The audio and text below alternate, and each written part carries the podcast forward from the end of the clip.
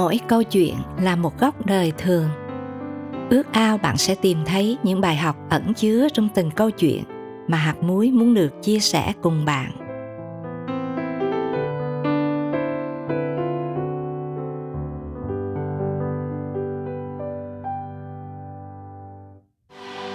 Miếng mồi nguy hiểm là tựa đề của câu chuyện hôm nay. Thân mời quý thính giả cùng suy gẫm.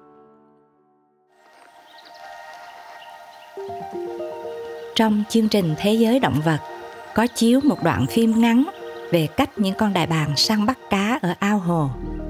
Tuy bay rất cao ở trên trời, nhưng với đôi mắt tinh anh, chúng có thể nhìn thấy những con cá đang bơi ở phía dưới. Và một khi đại bàng đã chấm được con mồi nào rồi, thì chúng thường xếp cánh lại, bay chuối thẳng xuống với tốc độ hơn 70 km trên giờ. Lúc vừa chạm mặt hồ, nó liền dương cánh ra, xòe móng vuốt để chợp ngay lấy con mồi của mình và bay vào bờ. Nhưng trong chương trình đặc biệt của buổi tối hôm đó đã chiếu một cảnh khác thường. Đó là có một con đại bàng sau khi nhắm mục tiêu hấp dẫn của mình, nó lao thẳng xuống nước, chộp lấy một con cá bằng móng vuốt của nó. Thế nhưng con cá lại khá to, có lẽ ngoài dự tính của nó. Và khi nó bắt đầu bay vào bờ, bạn có thể thấy sự căng thẳng hiện trên vẻ mặt của nó. Vì nó biết nó sẽ không đủ sức vừa bay vừa quắp con cá đó vào bờ. Trong khoảnh khắc đó nó quyết định thả con mồi xuống. Nhưng đáng tiếc là những móng vuốt của nó đã bấu quá sâu vào trong con mồi. Nên giờ đây dẫu muốn nó cũng không thể thả ra được nữa nó vùng vẫy, đập đôi cánh một cách vô vọng. Và cuối cùng, con đại bàng đáng thương từ từ bị lôi xuống nước. Nó chìm dần và chết vì không thoát khỏi con mồi của mình.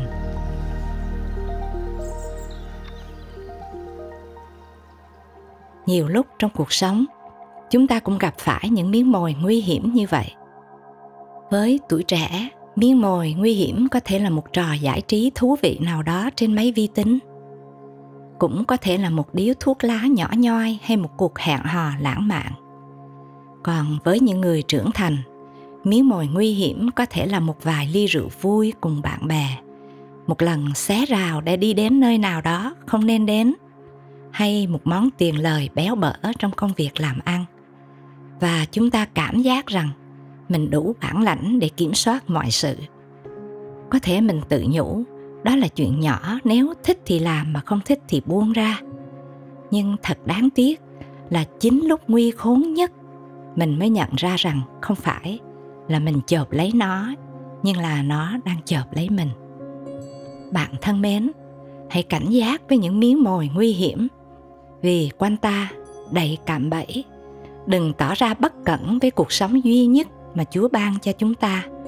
Mình không đủ khôn ngoan để kiểm soát mọi sự và không phải khi nào mình cũng có thể thấu đáo được mọi điều. Rất nhiều người lầm tưởng rằng, tôi có thừa kinh nghiệm, tôi sẽ chủ động được mọi tình huống. Thế nhưng trong thực tế, chính những suy nghĩ đó đã nhận chìm nhiều cuộc đời, theo nhiều cách mà họ không lường được.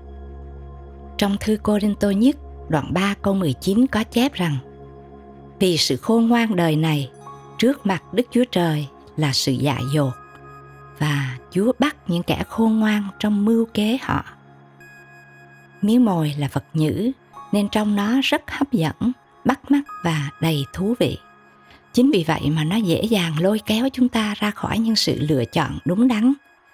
Có những miếng mồi nguy hiểm chỉ liên quan đến đời này, nhưng cũng có rất nhiều những miếng mồi nguy hiểm liên quan đến số phận đời đời.